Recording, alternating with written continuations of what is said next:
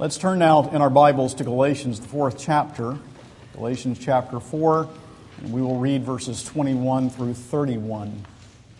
Galatians 4, 21 and following. Let's briefly pray before reading. Our gracious God and Father, we have just sung of the full atonement of the Savior and the wonder of free and sovereign grace.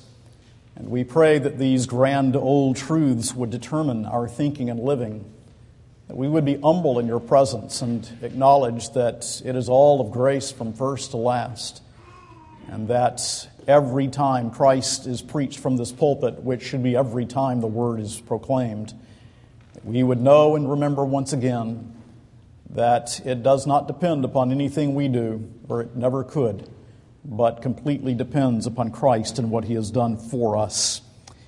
Hear us and be with us in this brief Sunday evening exposition of your word, that it may be powerful to our souls. In Christ's name, amen. Galatians 4, beginning with verse 21. This is the word of God. Tell me, you who desire to be under the law, do you not listen to the law?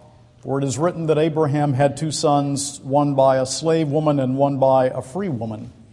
But the son of the slave was born according to the flesh, while the son of the free woman was born through promise. Now, this may be interpreted allegorically. These women are two covenants. One is from Mount Sinai, bearing children for slavery. She is Hagar. Now, Hagar is Mount Sinai in Arabia. She corresponds to the present Jerusalem, for she is in slavery with her children. But the Jerusalem above is free, and she is our mother.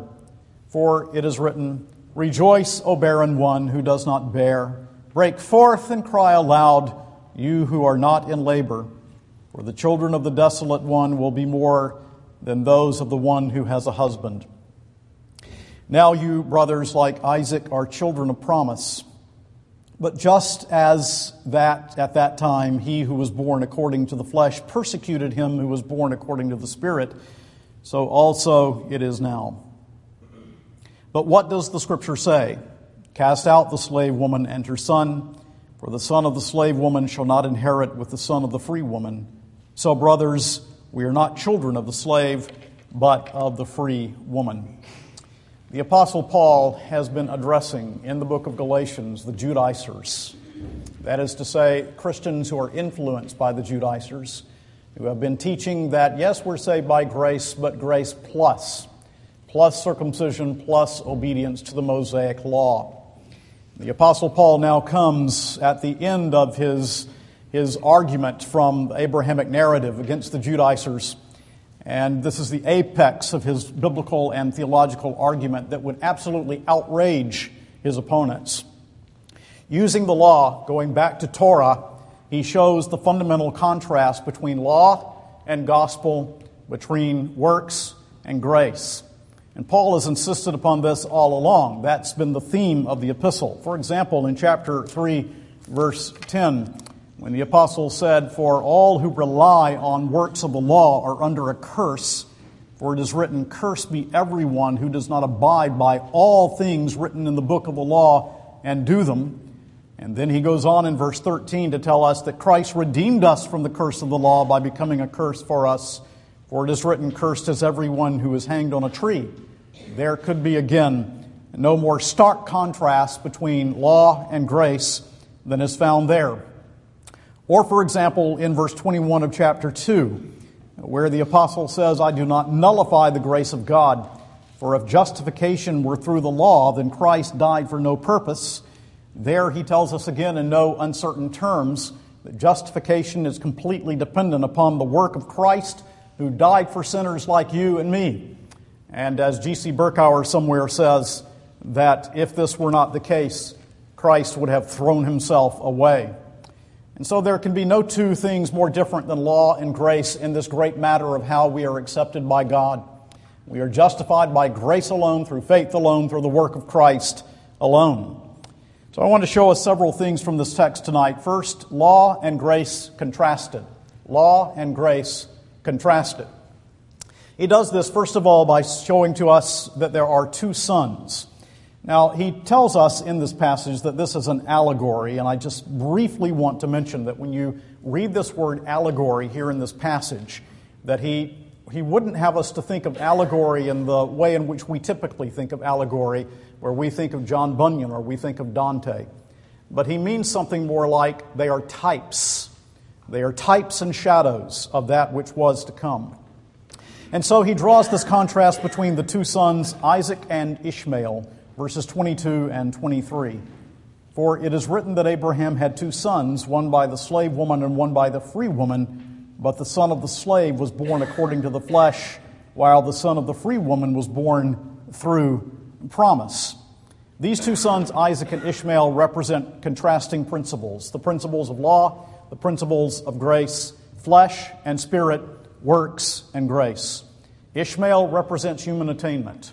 Uh, Abraham uh, Sarah, through their own connivance, tempted to provide for the heir when God had said that heir must come through my promise. In Isaac shall your seed be called. Ishmael, therefore, represents the attempt of human attainment that is a failed attempt every time. Isaac represents the promise of God. In Isaac shall your seed be called.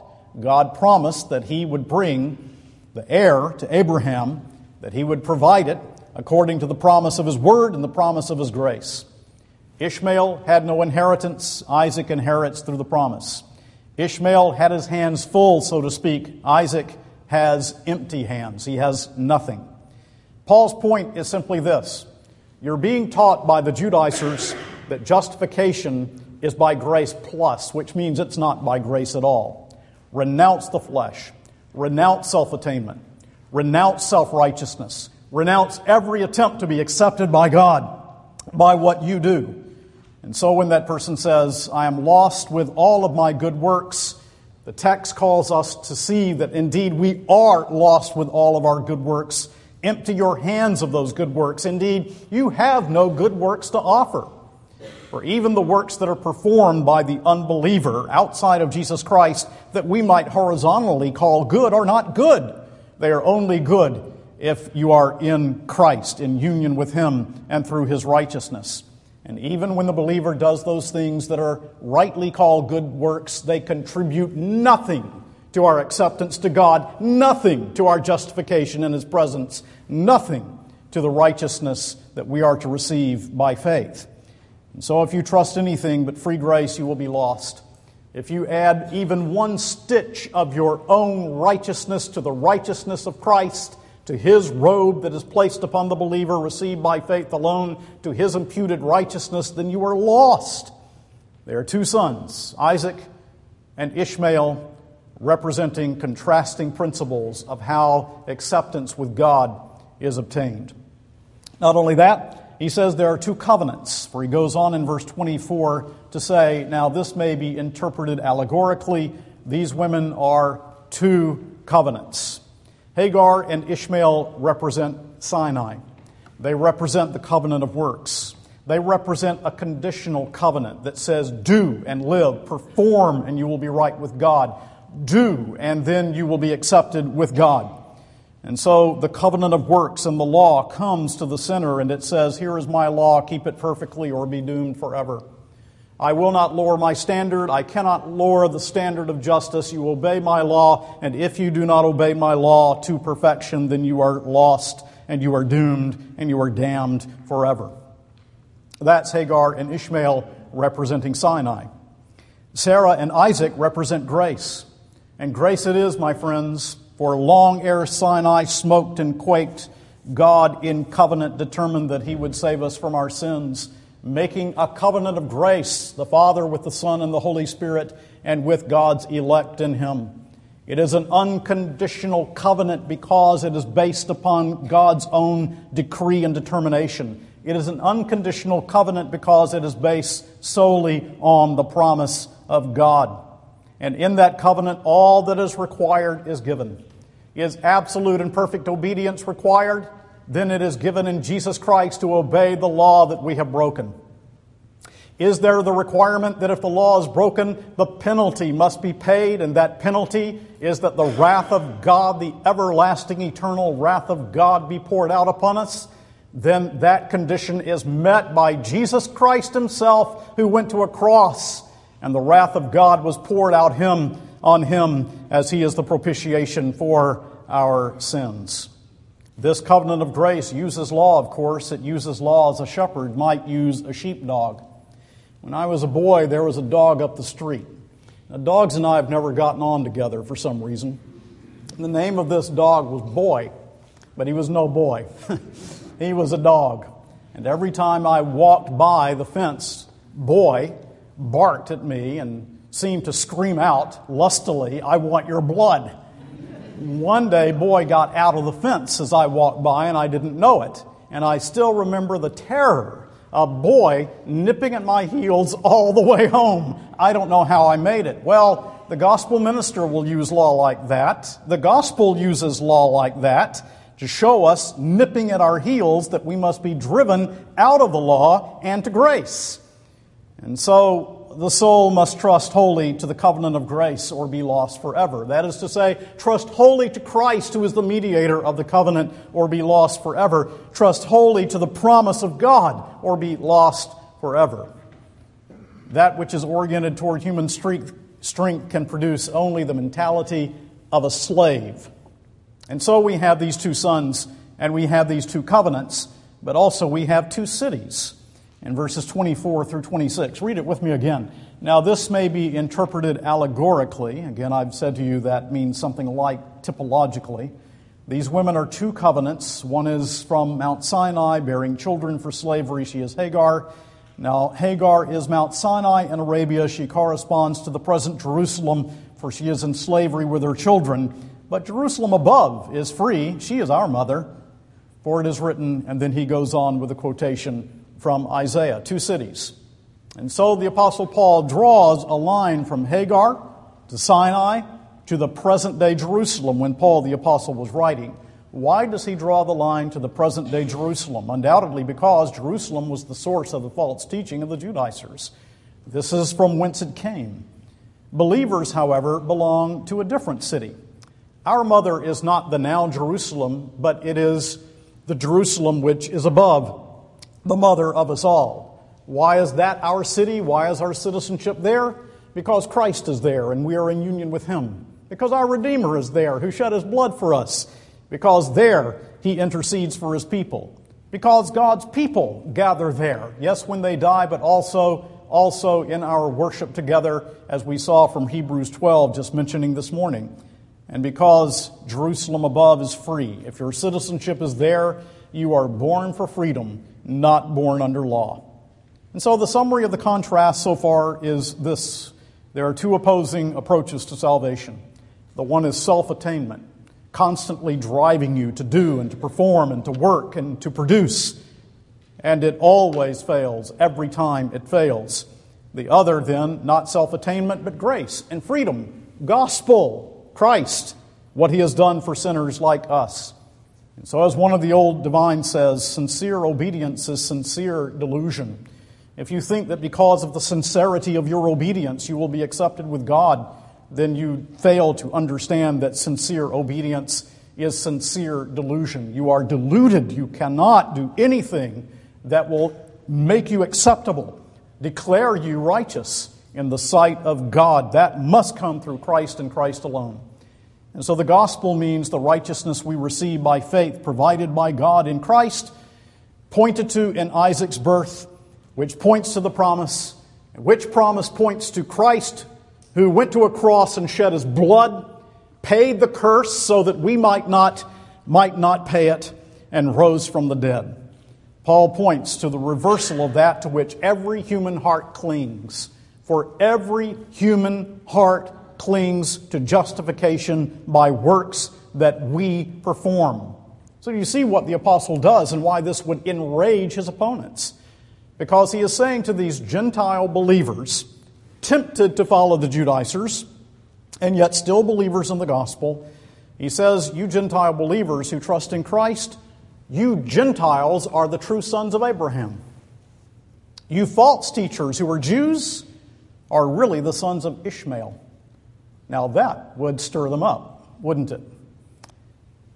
Believe the gospel and you are free Follow works righteousness, and you are in bondage.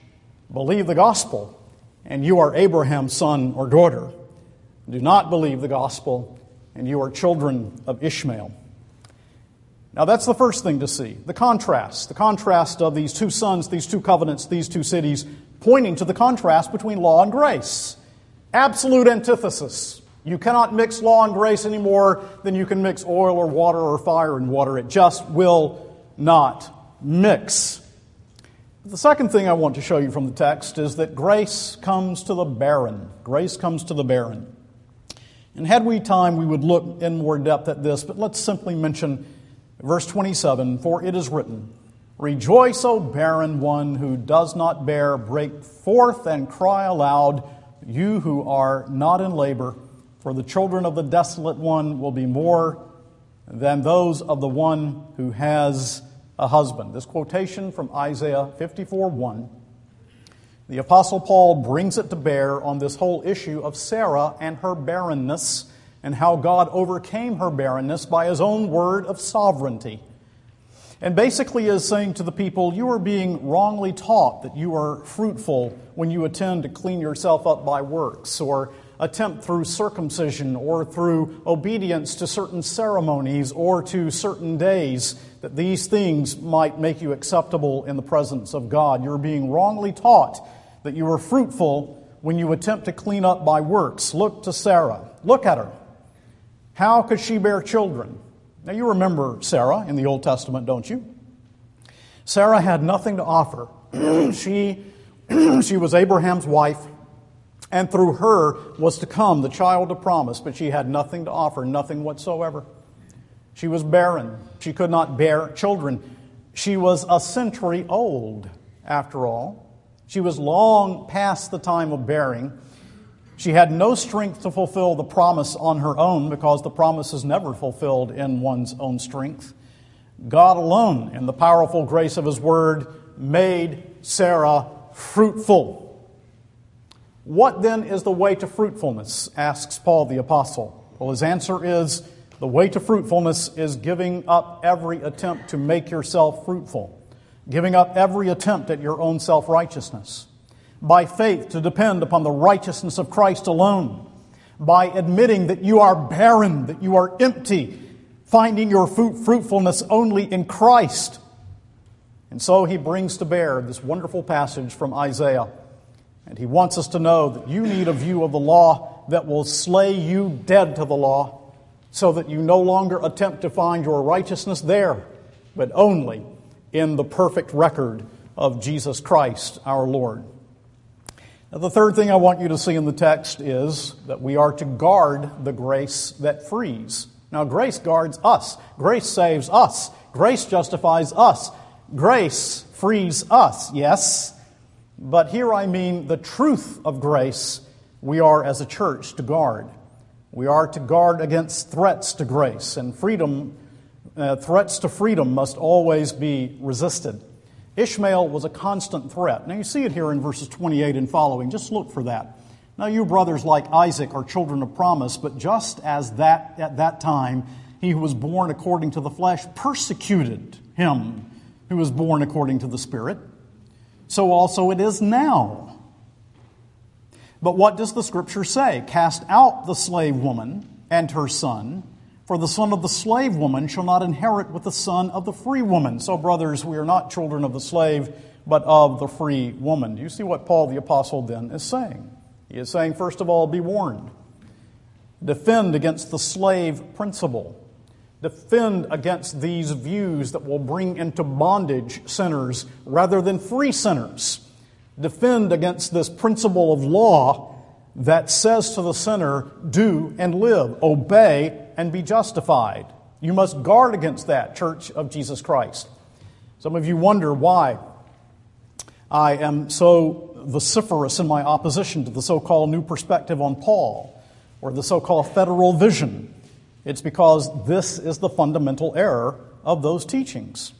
There you have a conditional covenant, you have a conditional salvation, you have a conditional perseverance, all because it is based upon a conditional view of the covenant.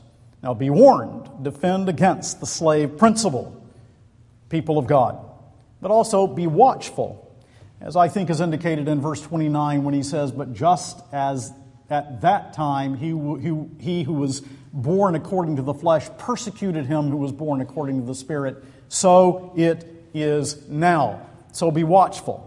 The Spirit turns the eye to the cross of Jesus Christ, and you must be watchful against the Spirit that would bring us again into bondage. Be warned, be watchful, but also be normal.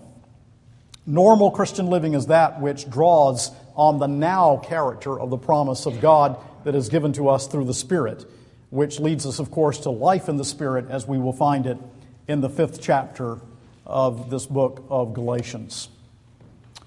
Well, let me bring to a conclusion my concerns from this text. In this matter of acceptance with God, law and grace cannot be mixed. Law says do, gospel says done. Law says work, the gospel says Christ has done the work. The law is command, the gospel is promise. The law condemns, the gospel justifies. The law convinces of sin and misery, the gospel frees from sin and misery. The law says, boast in your own works. The gospel says, where is boasting? As we read in the third chapter of the book of Romans, verse 27, then what becomes of our boasting? It is excluded. By what kind of law? By a law of works? No, but by the law of faith. In the cross of Christ I glory and so the Apostle Paul says in verse 14 of chapter 6 Be far it from me to boast except in the cross of our Lord Jesus Christ, by which the world has been crucified to me, and I to the world. There is no boasting except in Christ and his cross. My friends, we are all born legalists. We are all born Arminians, every one of us. We are all born Pharisees. We are all born thinking we contribute to our own salvation or that we earn our own salvation, or that it's through our own free will that somehow we are saved. Away with all of that. That's not the gospel. The gospel is not what you do, it is what Christ has done for you. And so a summary verse would be Romans 11:6, and if by grace then it is no more works, otherwise grace is no more grace. But if it be of works, then it is no more grace, otherwise work is no more work. And the greatest need of our day, the greatest need of our age, is the recovery of the gospel.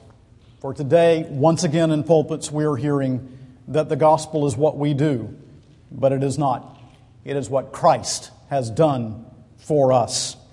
We once again need ministers who will put down the glory of man and put up the glory of God in all things and especially in the salvation of sinners. Because there are three things that are necessary for the proclamation of the gospel. You need to put forward God's glory, God's free grace, and God's one person and work in Jesus Christ.